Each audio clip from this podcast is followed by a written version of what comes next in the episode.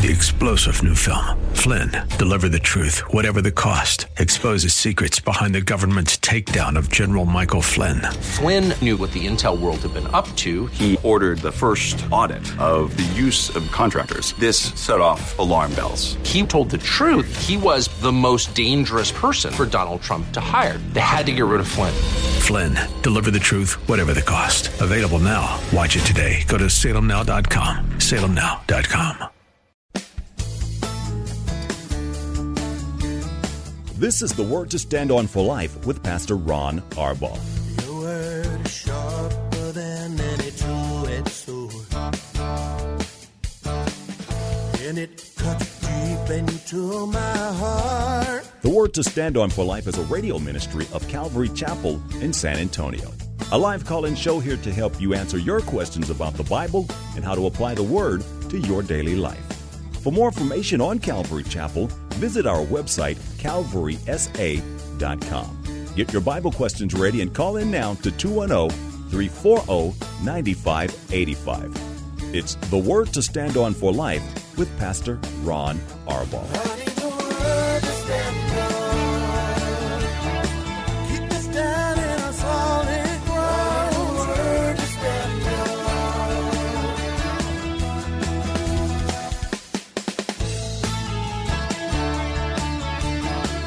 From Calvary Chapel in San Antonio, Texas. And this is The Word to Stand On for Life, a program dedicated to taking your phone calls, answering Bible questions, questions about stuff going on in your life, whatever is on your heart. All you need to do is call us. Please remember that you're more interesting than I am, so your calls matter. 210 340 9585. If you're outside the local San Antonio area, you can call toll free at 877-630-KSLR. Numerically, it's 630-5757. You can email questions to us by emailing questions at calvarysa.com, or you can use our free Calvary Chapel of San Antonio mobile app. And as I remind you every day on the program, if you're driving in your car, the safest way to call is to use the free KSLR mobile app. Just hit the call now banner at the top of the screen, and everything else will be hands free. You'll be connected directly to our studio producer. Hey, had a great weekend here at the church. I hope you had a great weekend, and I hope that somebody got saved at your church this weekend. That means we'd be one person closer to to Jesus returning for us. Um, we also have a lot going on tonight. We have our men's, women's, and youth Bible studies going on here at the church at 7 o'clock. Um, Pastor Ken will be teaching the men, um, Pastor Chris and Pastor Matthew teaching the junior high school and high school age kids. You can make it a family affair. Our ladies tonight and next week as well are going to be going through sort of a uh, what I call a retreat debrief. Um, you know, they're going to share their hearts, what the Lord sort of spoke to them while they were on uh, their retreat last week. And that's always a good thing. You know, uh, not everybody could go to this, obviously, but it's a great opportunity for them to share uh, what the Lord was speaking to them. It's always a neat thing. So that's tonight at 7 o'clock. Ladies, your part can be watched at calvarysa.com online. Um, all you have to do is there. But remember, it's always better to be here. A lot of ministry happens when the cameras go off. Well, let's get to questions as we await your phone calls. Dave will start. He wants to know Is worry a sin? Um, no, it's not a sin. I know people disagree with me on that. Jesus said, Do not worry, be anxious for nothing, do not fear. But the reality is, we're human beings and we worry and we're afraid and we have anxiety. It's just the kind of thing. I think, Dave, where the sin comes in is how, is how we respond to worry. You know, sometimes we let worry consume us. We worry about things that God has in control. Uh, we worry about things because we haven't surrendered um, the circumstances fully to the Lord. There's a lot of reasons we worry. But remember, whatever thing we're going through, the Holy Spirit, if you'll give Him the opportunity, will lead you through that into a place where at the end of it, you'll trust Jesus more, you'll love Him more, and you'll be more like Him. So, worry in and of itself isn't a sin any more than bad words coming to your mind or ugly thoughts about people coming to your mind. We can't control that. Many, many times those thoughts come from an enemy. And believe me, if there's one button, Dave, that the devil knows how to push, it is the worry button. I think he works so much on making us worry about things that haven't even happened yet. Now imagine that for a moment. God gives grace every day, but if we're worrying about something that hasn't happened yet, we're trying to spend grace that He hasn't provided yet. So uh, He wants to get us to be um, immobilized in worry. He wants to convince us that God doesn't really care for us or God doesn't really have this one covered. So, um, again, Dave, I think very strongly worry is not a sin but how you react to it could turn into sin and certainly will give the enemy an opening if we don't respond to worry in faith. Let me also say this. Faith is the antidote. I always say to fear, but faith is also the antidote to worry. I think if we remember how faithful God has been, how good God has been to us, um, I think that will diminish uh, our level of worry. And then it becomes a triumph of faith. And faith is the only way that we can walk with Jesus. Good question, Dave. Thank you very, very much. Patrick wants to know Was it easier for Old Testament saints to obey God or for us since we have the Holy Spirit? Patrick, I love this question because I think too often, especially as we read through the Old Testament and we read about these wonderful feats of faith, we, we read about the, the circumstances that some of these Old Testament saints overcame. All we have to do is go through Hebrews chapter 11. And we think, oh, I wish I had faith like that. Those people um, they didn't have the Holy Spirit. You know, the question that we just had from Dave about worry. Uh, they worried about things because they didn't have the Holy Spirit. Uh, you and I, Patrick, we have the Holy Spirit, and that means we have the power that raised Christ from the dead living in us. The Old Testament saints didn't have that, not for their day to day lives. Now, it's true that the Spirit of God would come upon them in power, but a completely different relationship. He, the Holy Spirit, is in us the best that the Holy Spirit could do to the Old Testament saints prior to Jesus' death and resurrection was to come upon people in power. And he would be there enabling them to do what, what God needed them to do or what God called them to do. But then the Spirit would leave again, the, the power of the Spirit would leave again, they were left to deal with things just like us. You know, one example, uh, Patrick, one of my cherished Old Testament characters is Gideon. Uh, the book of Judges is just is I think it's the most fun Old Testament book to teach because the character studies are so rich. Uh, but Gideon, you know, people say, well, Gideon threw out a fleece and then he got the answer and he threw out a second fleece. So if I throw out a fleece, um, Gideon threw out that fleece because his faith was weak. You and I have something Gideon didn't. We have direct access to God day after day after day. And so if we'll remember that, then I think we have to step up and take the responsibility. It's easier for us to obey because we have God's Spirit. We have that power and that instant access to God that they could only dream about. You know, Patrick, I've said this many times to our church here, but but you, you know, we read through Hebrews 11 and we think about all the things that they did and all the things that they went through, and we think, oh, I wish I'd be like that. I can promise you that every single Old Testament saint, if they could make the choice right now, they would choose to be in the relationship we have with Jesus way, way more than the relationship that they enjoyed with God. So uh, I, I, don't think it's ever easy for the, the Old Testament saints to obey, but that's why they overcame by faith. You and I, all we have to do is remember that that power lives in each and every one of us? That's a great question. Thank you, Patrick. Joe wants to know Is smoking marijuana a sin? Joe, you probably already know that the answer to that question is yes. Of course, it's a sin. It doesn't matter that it's legal. Drinking too much is is legal, but it's certainly not something that God condones. So it's sin as well. And and I tire a little bit of these arguments. Well, marijuana is natural; it's just an herb.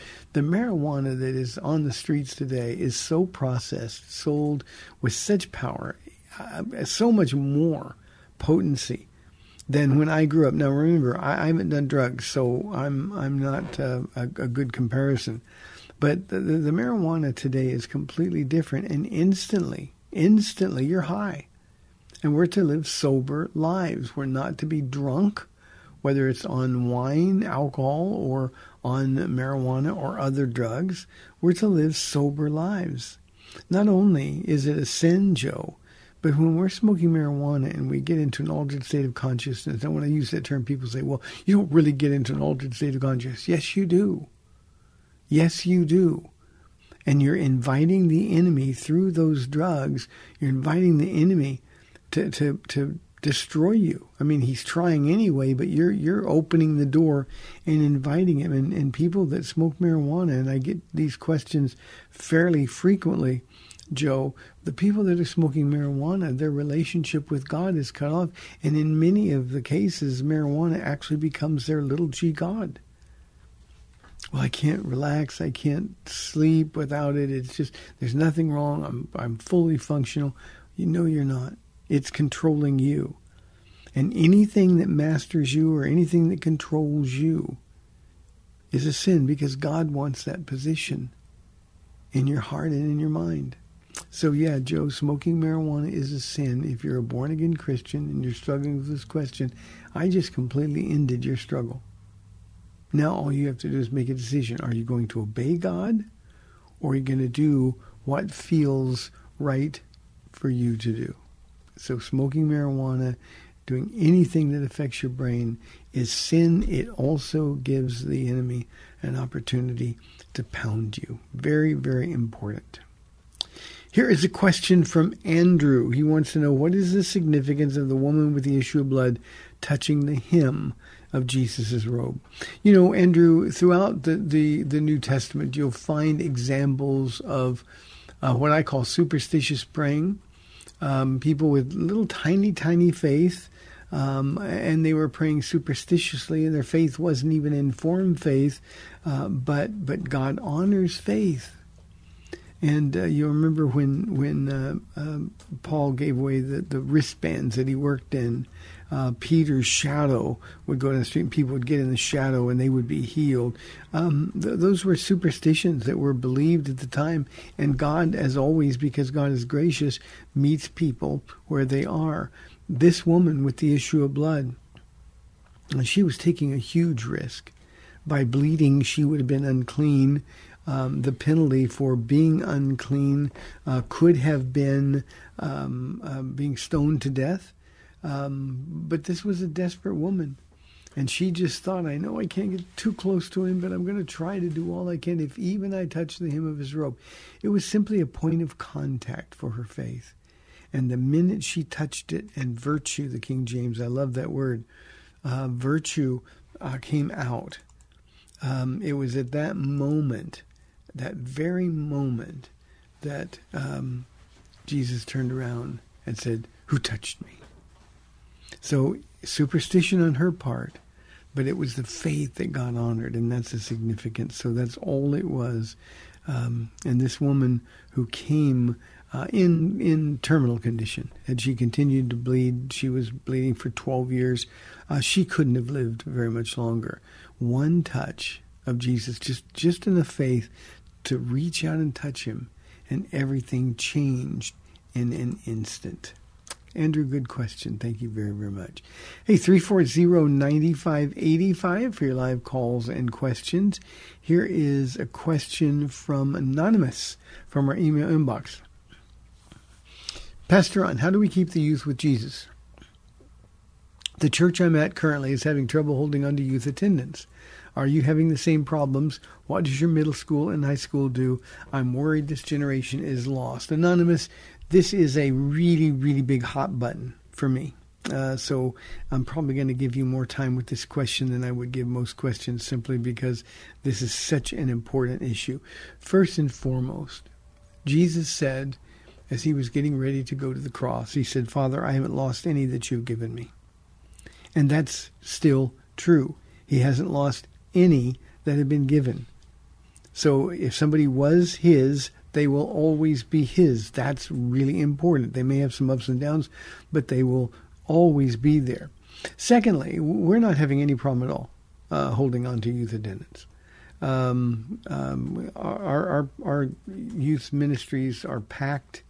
Um, and I think the reason, Anonymous, that they're packed and people like to come, the kids actually enjoy it, is because they're learning the word. We don't do cool stuff. We we're, we don't have beanbag chairs or games, air hockey, or or uh, fun games that they play with each other.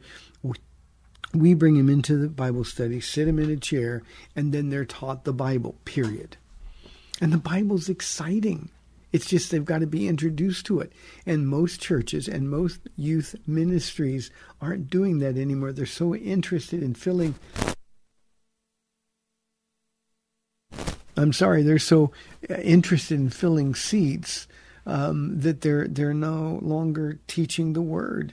And and kids know that. And these kids, they're facing life and death decisions every day.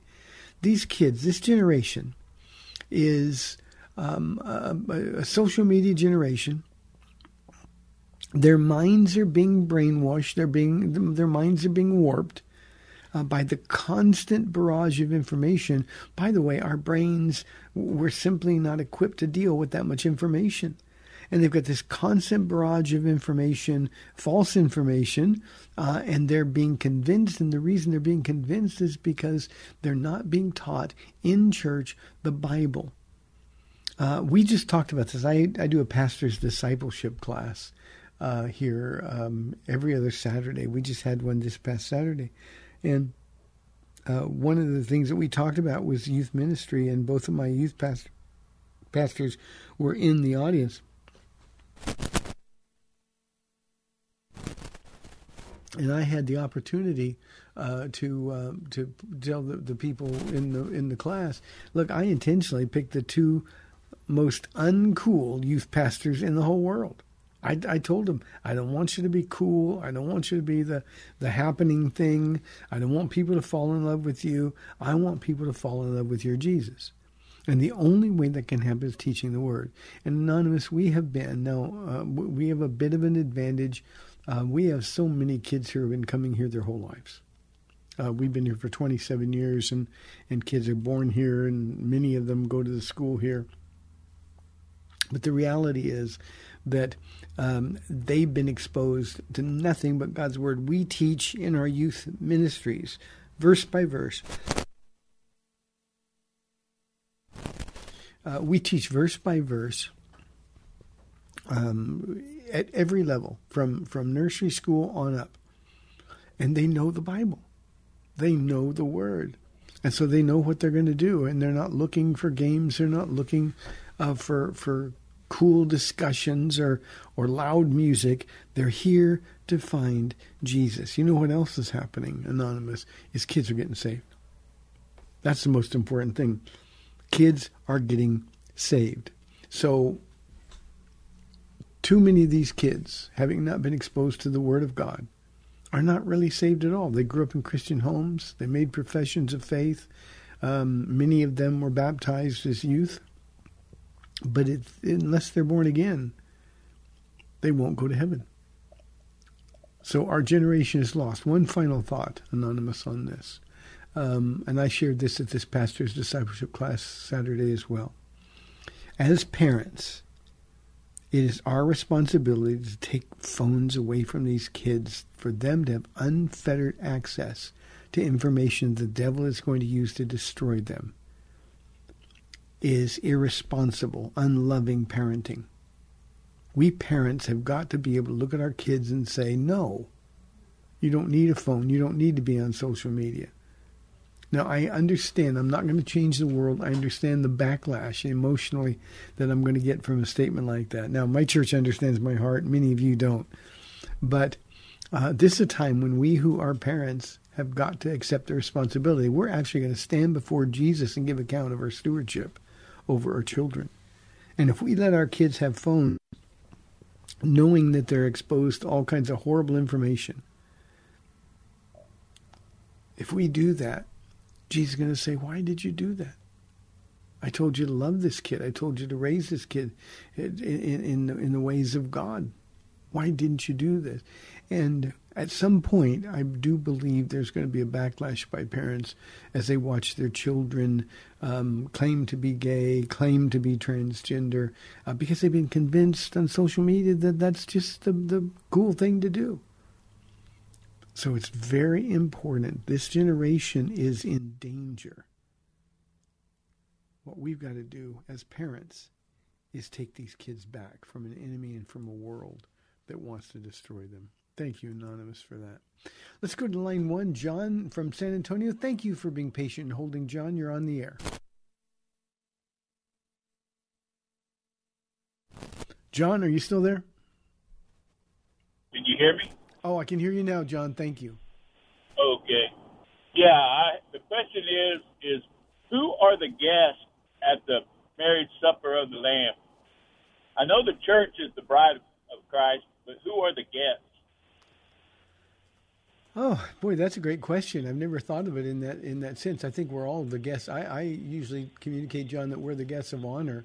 Um, um, uh, as the bride, we're we're being married. We're probably all guests at other people's weddings. But you know that the reality is that uh, the Old Testament saints are going to be there. Um, um, there's going to be an angelic host there. Uh, I mean, where Jesus is, his people are going to be gathered. And, and wouldn't it be great to think that at your wedding, uh, one of the witnesses might be Abraham or Gideon, I mentioned earlier, or, or David, or some of the. So, so uh, uh the, the guests can be seen two ways. I think the traditional view, John, is that that we are all just the guests. We're Jesus' guests of honor, and we are the center of attention because we're going to become His bride. Um, but um, it, it's also very possible that, that the guests will be Old Testament saints, people that weren't part of the church uh, dispensation. And um, um, beyond that, I don't think we're given any more information or any specific details. So those are the two possibilities. And and I'm probably in the minority that would suggest that maybe the Old Testament saints are going to be there. Um, and yet, um, I think that seems highly likely. I think it seems highly likely. Good question, John. Thank you. I love that. See, that's a that's John smart guy. Can tell that just by the question he asked. When when people are curious, curious is a sign of two things: one, interest, and and or and or passion, and the other thing is intellect. That's a that's a good question. Curiosity. Thank you. We're inside four minutes already for this half of the program. Here is a question from Lisa. Oops, I can't do that one in four minutes. I can do Jeff's question. He says, Are Christians required to keep the Old Testament law? No, no, no, a thousand times no. We don't have to keep the law. And I'm referring to the Ten Commandments in general. We get to. You see, that's just godly living. So, no, we're not required to. We don't live under the law. The law was given to Israel. And the law was given to Israel, Paul says very explicitly, in order to lead Jews to their need, or, or at least to knowledge that they need Jesus Christ. The frustration about breaking the law. Paul said, "I wouldn't know what coveting was," and then I said the I read the commandment, "Thou shalt not covet," and and I knew I was guilty. Um, a schoolmaster is the, is the literal translation of the Greek word, um, and and we just kind of throw up our hands and say, "I need Jesus." Jesus, Jeff, fulfilled the law. He fulfilled the law, canceling the code that opposed us and gave us a new law. And he summed that new law up love the Lord your God with all of your heart, strength, soul, and mind. And the second is as unto it, or literally it's connected to it, or flows from loving God. And that's to love your neighbor before yourself. So, no, we're not required to keep the law. We shouldn't be looking to keep the law. What we should do, Jeff, with grateful hearts, with truly grateful hearts, is be obedient. Jesus said, If you love me, you will obey me. We've got an entire New Testament filled with this is the will of God, um, admonitions to um, flee from sexual immorality, um, to trust God actively, to trust God, to walk by faith, um, um, to, to produce the fruit of the Spirit. So that's the, the, the responsibility we have, not to keep the law. Now, Jeff, having said that, there are a lot of people out there that are very legalistic and a lot of churches and it's it's always been this way it happened from the first century it's still happening in the 22nd century 21st century I'm getting ahead of myself um, and and there are people that are always going to try to bind you with the law what did Paul say when he confronted Peter we're trying to put a yoke on people, a burden on people that you yourselves as Jews could not keep. Why would we do that? So here's the thing we got to do. We got to teach people. And Galatians 5:1 is the key in that book. It is for freedom that we've been set free, and the freedom is the freedom to walk with Jesus out from under the guilt of the Old Testament law, but with the power of the Spirit to walk by gratitude, to walk in gratitude to be obedient to the Lord and bring him honor and glory. So, Jeff, we get to obey Jesus. We're not required to keep a law, 613 Old Testament laws beyond the Ten Commandments. Aren't you glad Jesus made it simple? I am. Hey, we've got 30 minutes left in our Monday show, 340-9585 or toll free 877-630-KSLR. This is the word to stand up for life. We'll be back in 2 minutes.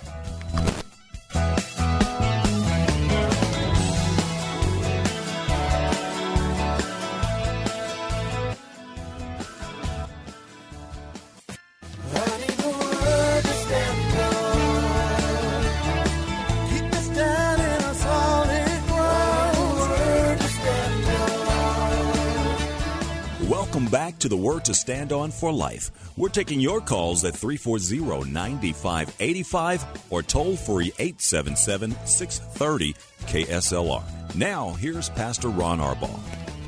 Welcome back to the program. 30 minutes left to answer your question. 340 9585. Here's a question from Rick from our email inbox. He says, Hi, Pastor Ron. As a new believer, should I be listening to Stephen Furtick? He seems like a cool guy and what he says makes sense. But I watched one of his older videos and he made a comment that if you are saved, this is not your church. This church is for unsaved people. That did not set well with me. My friend told me to stay far, far away from him, and he's a false teacher. What are your thoughts? Um, Rick, I, I, don't I don't know Stephen Furtick. I, I, don't know if he's a believer. He's not somebody that, that I've ever come across paths with. He is a terrible, terrible Bible teacher um, false teacher. Um, um, believe me, that's not cool from heaven's perspective.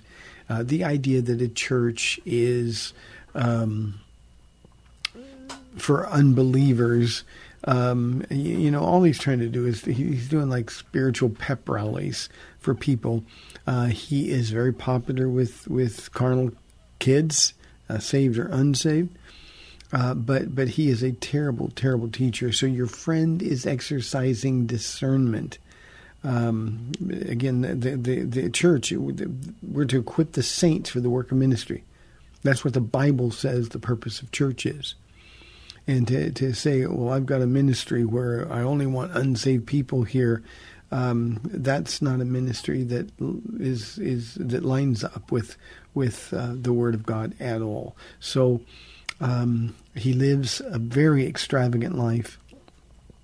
Um, and, and just, you know, I, Rick, let me say this. I'm, I'm really frustrated with celebrity preachers, with these people that are trying to be cool and trying to be hip. And Stephen Furtick is the, sort of the one that, that started that mold. You know, the problem with that is he's going to get older. He's, he's already getting older but yeah, he's he's not a not a good teacher, and you should stay far far away from him, especially as a new believer. Thank you for that. Let's go to Jim on line one from San Antonio. Jim, thanks for calling. You're on the air.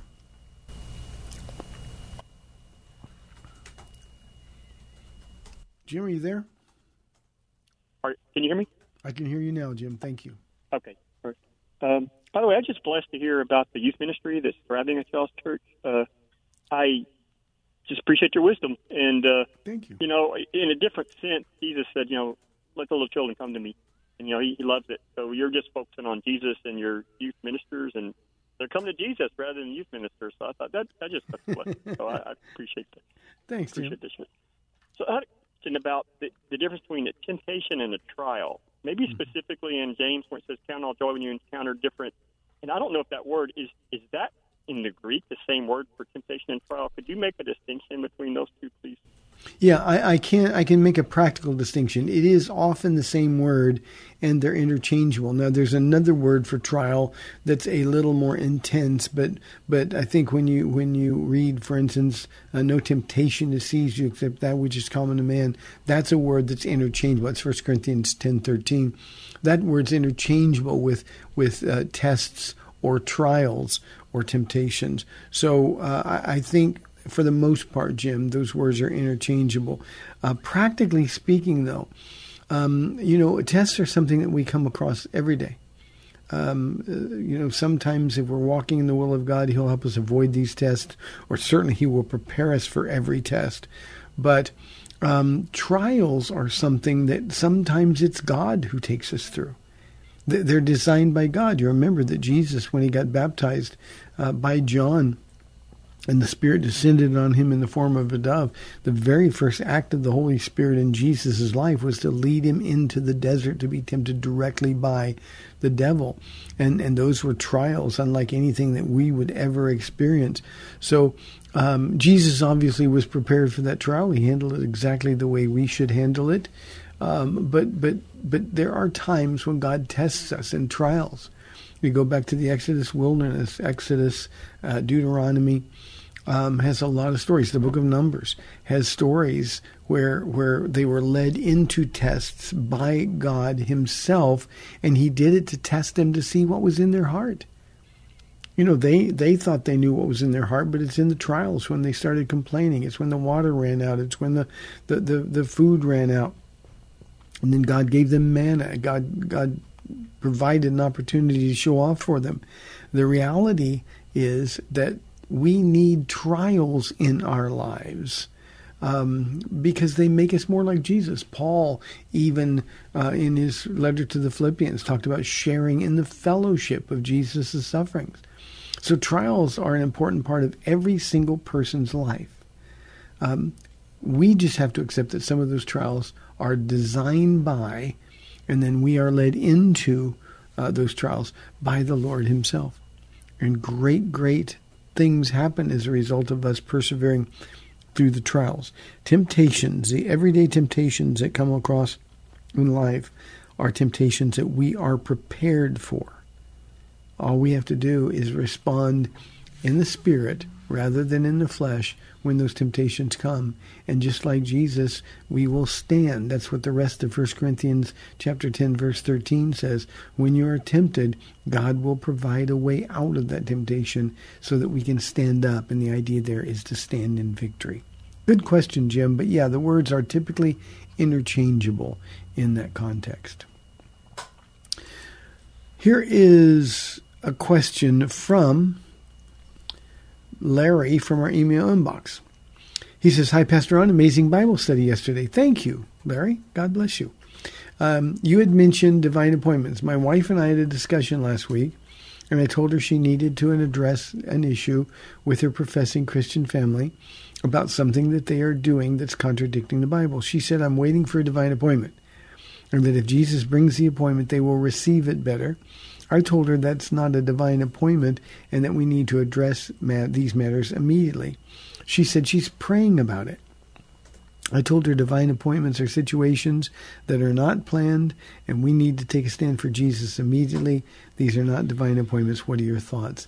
Larry, I have a lot of thoughts on this. Um, and I want to do this without um, your wife taking my answer personally uh, at all. Um, we who are followers of Jesus Christ, and one of the things I talked about in my message yesterday was we, we have to stand with and for Jesus, no matter what's going on. And and and and for somebody to be waiting for a divine appointment to confront somebody who's a professing Christian um, who is is is living a life that contradicts the Bible, uh, for us to wait for a divine appointment is simply us saying, "Well, Lord, I'm really not ready to stand up for you yet." And I know, um, I'm sure that's not her heart, but um, God is waiting for us to be courageous. Now, as her husband, here's what I would do. I would say, let's you and I go and address this together. Now, it's her family, um, but you're part of that family. And you, you want her family to be in heaven. So here's the thing you go and you say, um, My wife and I have been talking about this, we've been praying about this, and we, we really need to talk to you about some of the choices you're making that professing Christians simply can't make. And then wait to see how they respond. Now, they may be angry. They may say you're judging them. They may want to cut your wife off for a while. They may be that upset. And they may blame you for doing it. Guess what? You're tough enough to deal with that. So we don't wait. That's really sort of the chicken way out. Um, uh, God's Spirit responds to obedience. And so when you see the need, you make the opportunity and then give it, just leave it in the hands of God the Holy Spirit. And be prepared for some backlash, be re- prepared for some discomfort. But the one thing you can't do is just sit and wait like suddenly there's going to be a divine appointment when you're going to be able to do it. Because typically, when we wait, things don't get better, they get worse, and the confrontations will become even more difficult. Let me say this to everybody in the audience, not you, Larry, or your wife, but just to everybody in the audience. We need to be braver. We need to trust God. How could we claim to love somebody, know they're living outside of the will of God, and not say anything to him about it? How would we explain that to Jesus? So here's what we need to do when we know somebody is living outside of the will of God. Then what we've got to do is tell him the truth in love. And then just accept whatever consequences happen. Here's what I can promise you will happen. Even if you don't like the way they respond, the Holy Spirit won't leave them alone. I can't tell you how, over the years how many people have come to me a year, two years, even 10 years later and said, Pastor Ron, I was so angry with you when you told me that, but you were right. And that's what God used to get me back.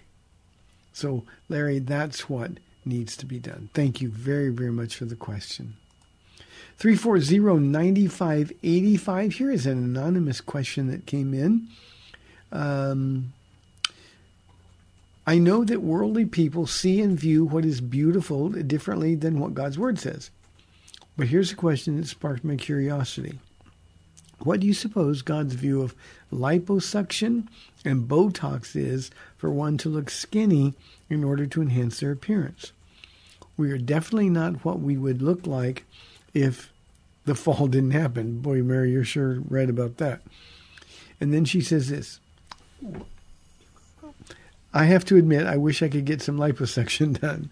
At the same time, I know God's word says, All beautiful you are, my darling. I've knitted you together in your mother's womb. Wanted to get your thoughts. It's something I've been battling. Um, I'm I'm okay with people that want to get plastic surgery or those kind of modifications. There's nothing wrong with looking good. Nothing at all. Here's the problem and I'm going to make this a non-personal question, um, just just for everybody. Um, if we want to look better, but we're not willing to control our diet and exercise, then it doesn't matter what you do surgically, uh, because the problem is going to persist. So I think this is an opportunity for everybody to say, you know what, I'd like to get a little bit of work done. It's okay. As long as you're not motivated only by vanity, I think this is a matter that needs to be prayed through. Make sure that the Lord is telling you it's going to be okay. Um, but but the one thing I, I don't think any of us should do is take shortcuts. We have a woman in our church who has lost um, over 220 pounds, I think, by now, uh, over the last three or four years. And um, my joy with this with this woman is that she's added 20 years to her life. I'm not a doctor, but I did stay at a Holiday Inn Express. But but the idea there is she's added decades to her life. And this is a woman who loved Jesus so much, and God has such a plan for her. He's given her such wonderful gifts, and she's going to be able to use those gifts now for 20 or more years, longer than she would have if she didn't do anything at all. So being healthy and looking good, those are good things. Now, when God says, How beautiful you are, my darling, um, that's how He sees you. He's not talking about our physical appearance to other people. Um, we're we're not predestined to be uh, overweight or or to to be unhealthy. We we typically do that to ourselves, but looking your best is a good thing, and I, I think anybody would say that uh, getting liposuction or Botox uh, is wrong or it's sin. Um, I think they don't really know the heart of God. Um, so if it makes you feel better, it's fine. I get this question about breast enhancement uh, quite often, Anonymous. And, um, you, you, know, th- that's a personal matter. That's a personal matter. A husband, a wife, uh, a single woman, and, and, and the Lord. Uh, do what the Lord leads you to do. You're free in Christ. Just always, always, always check your motives. If your only motive is to look good, then you're probably not going to get the freedom from the Lord to do it. If your motive is, Lord, I want to be healthy and I want to serve you. I want to be able to, to share you with other people. And then a benefit would be that you'd be looking better. Well, that's sort of the best of both worlds. So that's um, uh, an old man's view um, in response to your question. Thank you very, very much for the question. 340-9585 for your live calls and questions. Here is a question from Lisa.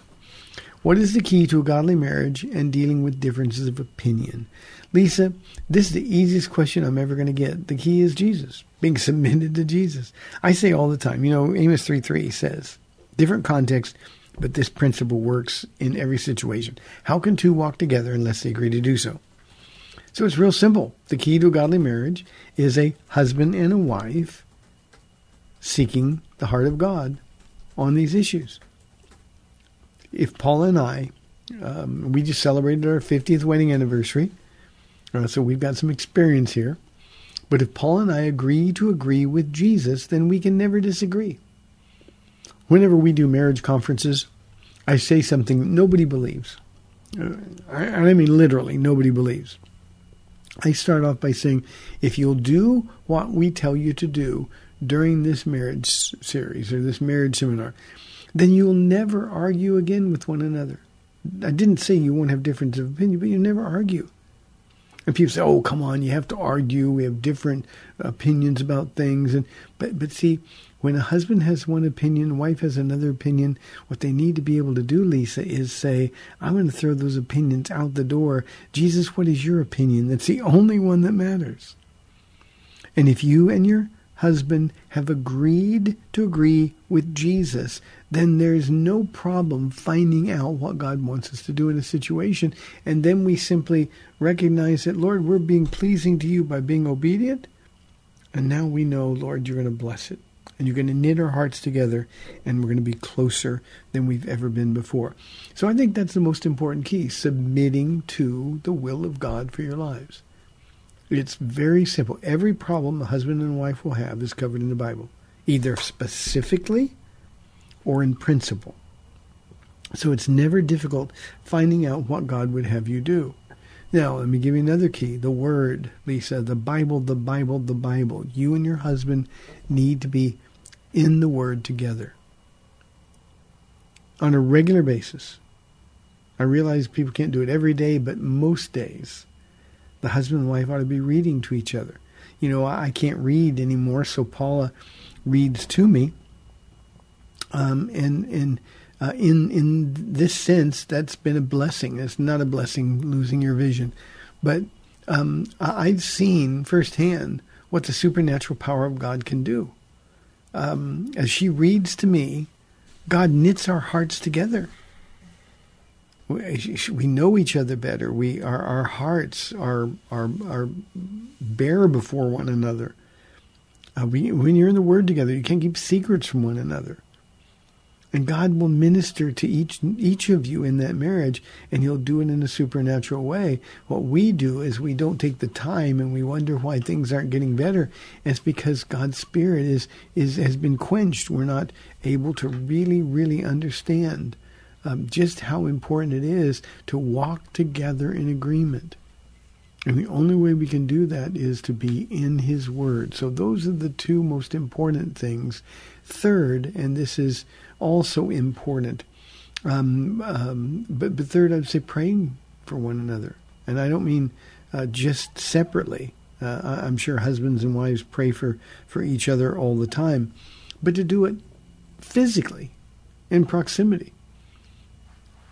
That's what we do. We, we Paula and I, we take a walk. I, I'll go out and exercise. She'll go out and exercise, and then we'll meet.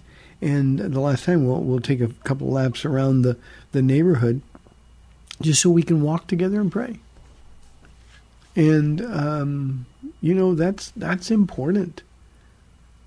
If you do those things, I promise you, you will have a godly marriage. Good question.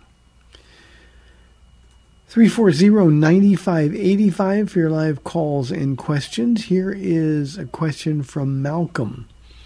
Uh, he says, uh, Pastor Ron, you get a lot of questions about the rapture and the Great Tribulation. Doesn't that seem negative to you? Why would we focus on that instead of the good things in our lives?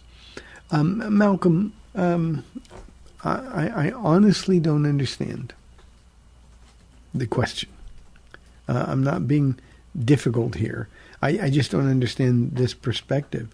Um, we focus on the rapture because it's the, the, the great hope for the for, for Christians. It's our blessed hope. That's what, what the New Testament calls it. Why wouldn't we focus on the blessed hope? The idea that Jesus is going to come at any moment.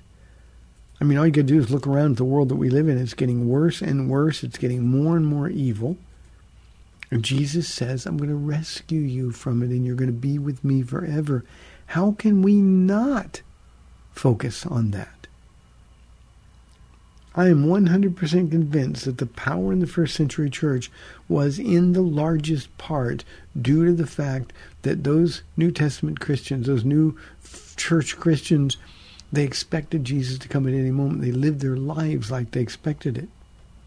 I think they got up every morning and looked at the eastern sky and thought this could be the day. And they go out and share their faith. They go out and make different decisions about their lives. So negative. How can that be negative? One other thought here, Malcolm. I have a lot of good things in my life. I love it. I, I, I truly love my life. I live the richest, fullest, most satisfying life, um, more more so than I ever dreamed. But as much as I love my life, it's nothing compared to looking into his face. It's nothing compared to hearing that voice call me by a new name. Looking at those scars that were just for me. There's nothing negative about that.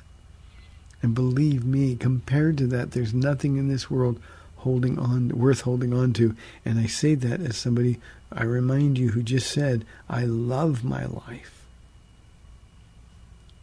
But you got to look around this world and be realistic too. Mark this, Paul said to Timothy as he was getting himself ready to die. In the last days, and its emphasis in the very last days, there will be perilous times. And he goes on in 2 Timothy chapter 3 to describe the very world that we live in now. Who wouldn't want to be rescued from this? Who isn't tired of the injustice? Who isn't tired of the lies? Who isn't tired of of the, the, the insanity that we see every day. Jesus is coming to set it straight. And Malcolm, if you're if you're a believer, if you're born again, that desire is in your heart. The desire for justice, the desire for um, um, fairness, for holiness. And if you're focusing on the things in this world, none of that's true. So I hope that makes sense to you, Malcolm. Last question. This one comes from Maddie. I have two minutes. I can do it, Maddie. What is the purpose of the 1,000 year reign of Christ? Um, Maddie, Jesus has made a lot of promises. He's made promises to Abraham, Isaac, and Jacob. He's made promises to Moses. He's made promises to David. Um, and, and, and those are unconditional promises, and they haven't been fulfilled yet. The thousand year reign of Christ on earth, Maddie, is going to be the fulfillment of all those promises, where Jerusalem will be, once again, the center of the world's attention. It will be where Jesus takes the, the throne of David and, and rules in everlasting righteousness forever and ever, where justice is holy and pure and swift, where the curse is reversed the earth won't be pristine, but, but the curse is reversed, and we'll get an idea of what God had for us. And for a thousand years, we're going to enjoy that reign. And as new believers or born again believers, uh, Maddie, we're going to rule and reign with Jesus. Now, we don't know exactly what that means. We don't know what our job is. We're not given that kind of detail. But once we find that thousand year reign of Christ on earth, believe me, we're going to see exactly what God intended the world to be a world of righteousness and justice. And that's what He's going to do. So that's why He's going to do it. Instead of taking us right to heaven, He's going to show just what the earth could have been. Hey, thanks for tuning in. Remember, tonight we have our men's and women's and youth Bible studies at 7 o'clock here at Calvary Chapel of San Antonio. May the Lord bless you and keep you. Lord willing, I'll be back tomorrow at 4 o'clock on AM 630 The Word. We'll see you then. Thanks for spending this time with Calvary Chapel's The Word to Stand On for Life with Pastor Ron Arbaugh. The Word to Stand On for Life is on every weekday afternoon at 4, and Pastor Ron invites you to find out more about Calvary Chapel at calvarysa.com. The Word to Stand On for Life was sponsored by Calvary Chapel of San Antonio.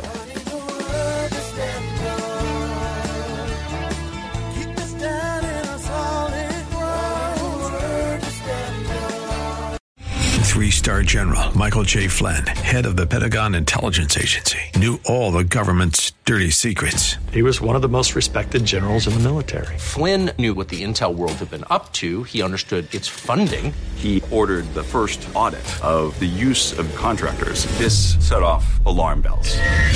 The explosive new documentary, Flynn, Deliver the Truth, Whatever the Cost, and covers the facts behind this scandal. Flynn told the truth. He was the most dangerous person for Donald Trump to hire. I find out the worst enemy that I'm going to face in my life is right here in America. They took my assessment and they wanted me to change it. And I was like, I'm not changing it. They had to get rid of Flynn. With in depth interviews, archival footage, and never before seen personal records of the man behind the headlines. I just felt like I was drowning. Flynn, deliver the truth, whatever the cost. Available now. Watch it today. Go to salemnow.com. Salemnow.com.